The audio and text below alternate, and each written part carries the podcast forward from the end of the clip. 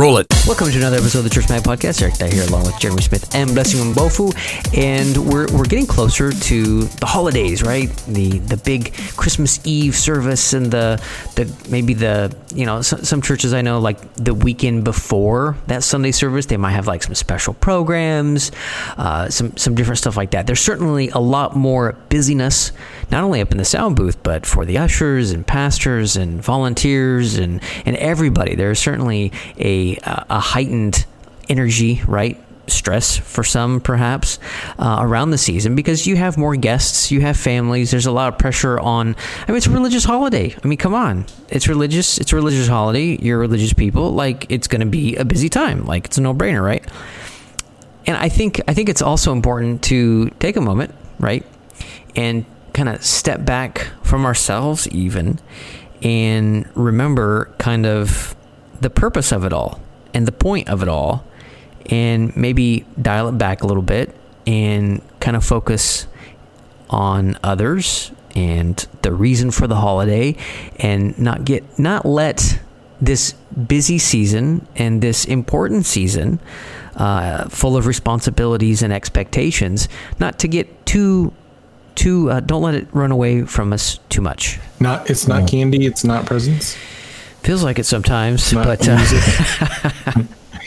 um, this is funny that we say this because I'm first of all I'm a person that says let Halloween let I'm not necessarily like super pumped about Halloween. Halloween can kind of just be I like the candy and that's about it. But let Thanksgiving be first and then let Christmas come. My mom's been celebrating Christmas for the past three months, um, and so I have like a little like back of my head twitch wow. kind of thing about it. Yeah, she's obsessed. That's a serious run up. Uh huh. And so I, that's my kind of background mentality. But we did actually have a conversation about this today. So this is two months before Christmas when we've had this with our kids. Um, don't anybody tell them, but um, we're this year we're actually going, our kids are seven, four, and two, and we're going to do one Christmas gift for them. And we're not going to be buying Christmas gifts for other people. Um, we're just going to do one gift for our kids and then we're going to be with my family, with my wife's family, and then our family separate are all going to go find a family and give to them. And so that's one of our things, and kids don't know it's coming up. So we've been thinking about this a lot. And tonight for dinner with our kids, you have to summarize it down for little kid talk, right? Simplify it. Um, and we had the conversation of, hey, when Christmas comes, because my son brought up he wants all these toys. What do you think Jesus wants us to do on Christmas? Like, what do you think he would like us to do? Obviously the reason for the season is Jesus is born, hope and grace and salvation and, and all of that. And I think that's important to teach them. But I think the question that I asked has a little bit different answer of what would Jesus want to do for Christmas? What what would you oh. what would he want us to do for his birthday? Oh. Is the way that the final way that I had phrased it to them. And so mm. before I give my answer, what do you think your what's your seven year old or four year old answer for something like that? Not thinking too hard about it. I'd feel Jesus juked.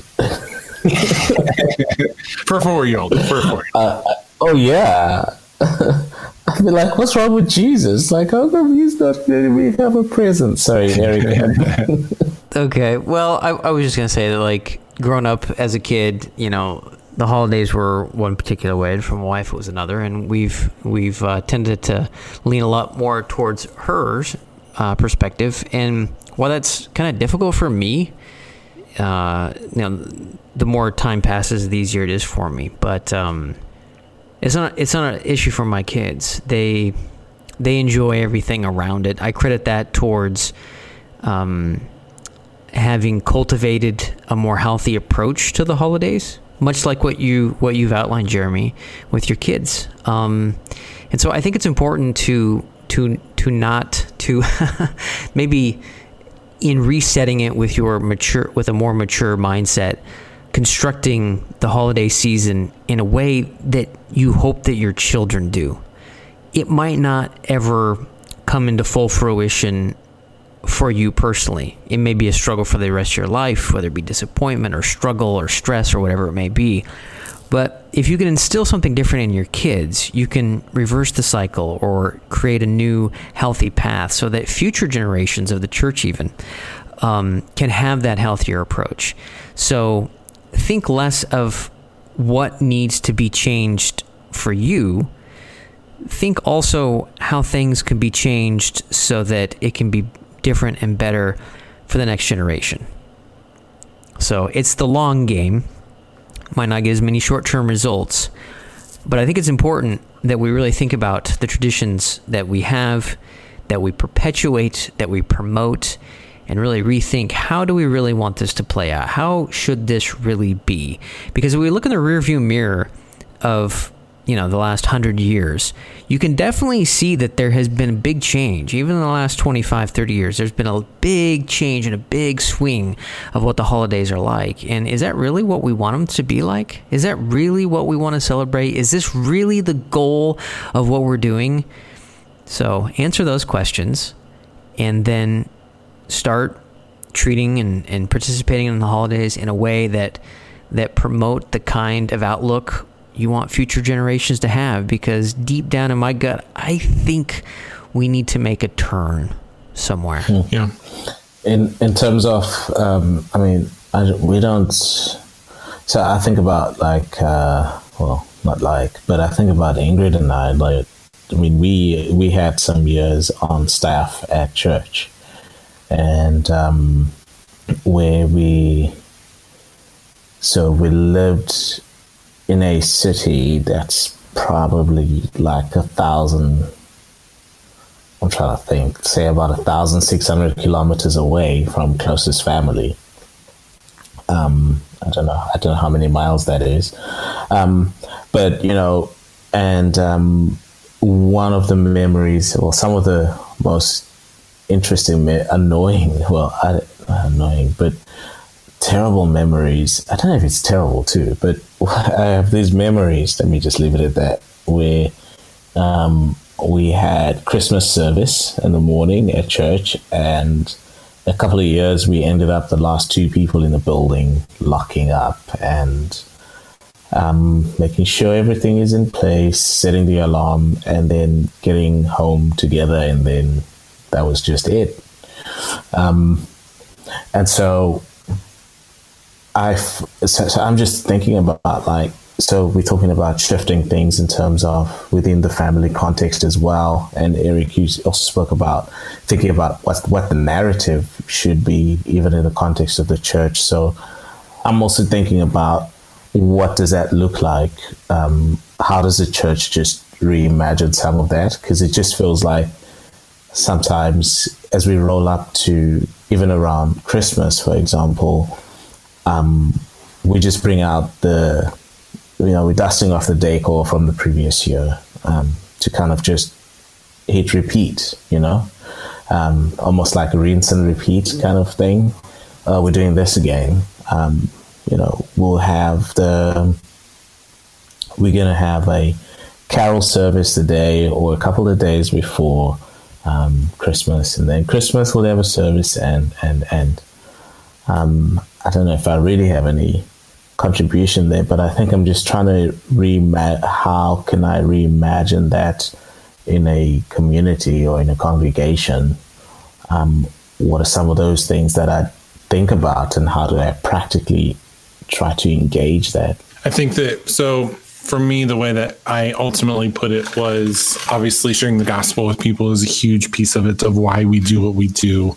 Um, and I think sometimes for kids that can be a little bit harder of a conversation. Obviously, we're going to talk about it, and we'll make it a priority to, especially our seven-year-old, to help them understand that. Um. But I think the the answer that we gave in at dinner table was um, quoting the Bible verse of Jesus spent time with the widows and orphans, and then we said, "Do you know what a widow and orphan is?" And wow. And so then we had conversation on what that means, and then why would Jesus do that? And having those kind of conversations about um, why would we do that on Christmas and um, why why did Jesus think that was something he wanted to do a lot? And it was something he did a lot. Um, and obviously, for the sake of eternity, um, for a seven year old, that's a hard concept to grasp. And so maybe we'll just start with the the finite version of that, and um, as things expand, we'll talk more and more about heaven and everything else as we go along. But I thought that I think that that was my definitely God, not me, kind of a response in that moment um, for them, and they kind of had a good conversation with us over dinner time. Wow. Yeah. Well, and to and to encourage you, Jeremy, I think that you know, I mean, in your position, there can be some some hesitancy, I would imagine, as you think, okay, you know, how how do I do this and not screw up, right? And I think the fact that you're thinking about it and the fact that you are taking action, I think that because those two steps have been done, I think that that like the biggest the biggest or the most hardest part is over. Like the worry of of if you're doing it right, blah blah blah. That that means you that means you care, and that means you're making changes, right? And is it spot on? Is it perfect? Probably not. But it's adjustments, and it's adjustments that need to be made. And I think ultimately that's what's important. Like you can't get that. You know, you're not you're not being par- you're not in paralysis, afraid of making a change. You know, of of it's not fine tuned enough. You're like, generally speaking, I feel like we should be going this way, and so that's what you're doing, right? You can make adjustments later if needed, or in future generations. But the fact that you're thinking about it and you're being mindful and you're being purpose, being having purpose in what you're doing, I think that that's huge, and encourage you to to keep hmm. to keep that up. And maybe that can be a contribution for uh, thinking about churches out there. Maybe that's something that you could that we could have a discussion about. How do you how to empower families to have this kind of conversations, even just in terms of just how we're planning the build up towards um, Christmas or something, and and maybe that's you, you know maybe you could just have I don't know maybe cue cards that you could give parents that they could just talk over time and um, you know like in just you know in the build up towards um, towards christmas for example is hey just help parents have conversations and and maybe the narrative can start changing that way i think that's a a lovely approach Yeah, and, and not just the parents. It's not just the parents and the kids, it's the adults too, because for a lot of people, Christmas has turned into an opportunity for them to harass people to say Merry Christmas instead of ho- Happy Holidays, right? Or it's uh, an instance where you know they get to wear their Jesus is the reason for the season pin and kind of you know put it in everyone's face like that's not the point of the that's not the point of the holiday either right um, so I think even as adults not talking about the kids there are some attitude adjustments that Yeah. need to be made And I mean, I don't, I don't know where everyone stands on this, and I don't even know if it's necessary to say this, but I don't have any issues with Happy Holidays.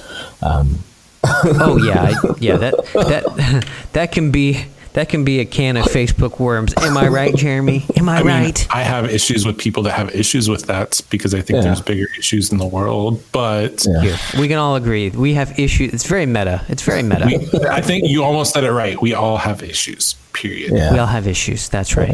But we particularly have issues with those that have issues with that. yeah, yeah. Now, if you have yeah. Uh-huh. issues with the fact that we have issues with those that have issues with that, well, that's another issue. Yeah. it's a whole issue situation. Um, yeah. Um, I, th- I think that we, you know, how do I put it? It just becomes the issue that I also end up having with that. It, it ends up becoming um, an opportunity for people just to be nasty. Um, yeah, yeah, you don't want that.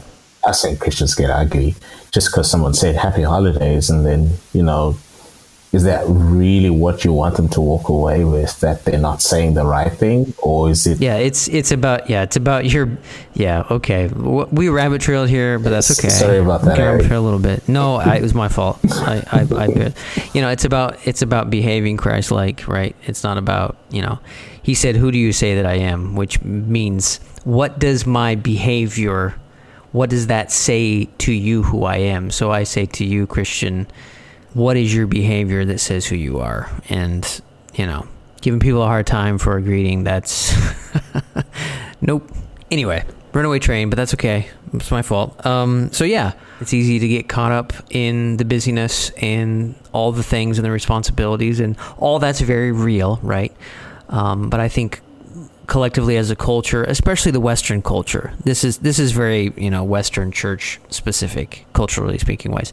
I think we definitely um, need to reevaluate that. but it's creeping everywhere um Oh yeah, because yeah, because Western influence. Yeah, yeah, absolutely. I mean, absolutely. I was I was in uh, I mean, there's also some places where I've been, um, even it, like I'm talking Africa, I'm talking Asia, just around that time. Uh, you've got these um, plastic um, pine trees. Um, Absolutely. Well, it's it's. I mean, even in Italy, yeah. um, blessing, they have they have Black Friday sales. Like, you know, Black Friday is like what happens after Thanksgiving. Thanksgiving is only in America. If anyone didn't already know that, so yeah, it's Well, you're not going to believe this, but but it's actually also growing in South Africa. yeah, it doesn't surprise me at all. So like, Yeah. like. That's Like, ridiculous. I mean, that is how much like that's like the capitalism holiday right there, right? Black Friday. That's the that's the day. That's the day. Mm-hmm. Um, or Cyber Monday. Uh-huh. But don't forget Giving Tuesday. We, we we we give, but after we've bought everything we want for ourselves. Mm. Yeah. Oh my uh, gosh, I'm gonna get in trouble, guys. We gotta stop. We're gonna get. I'm gonna say things, and it's gonna be harsh, and then I'm gonna have to apologize again. Think, are we talking Giving Tuesday? I love Giving Tuesday. I just think it's interesting that it's after Black Friday and Cyber Monday. Like we've already spent our money. Like yeah, we'll give a little money. Like what do we got left over? We got a few bucks. Here's a few bucks. Yeah. That, that being said, for some Christian nonprofits, they make more money on that day than the It's true. previous It's 10 true. months. It's true.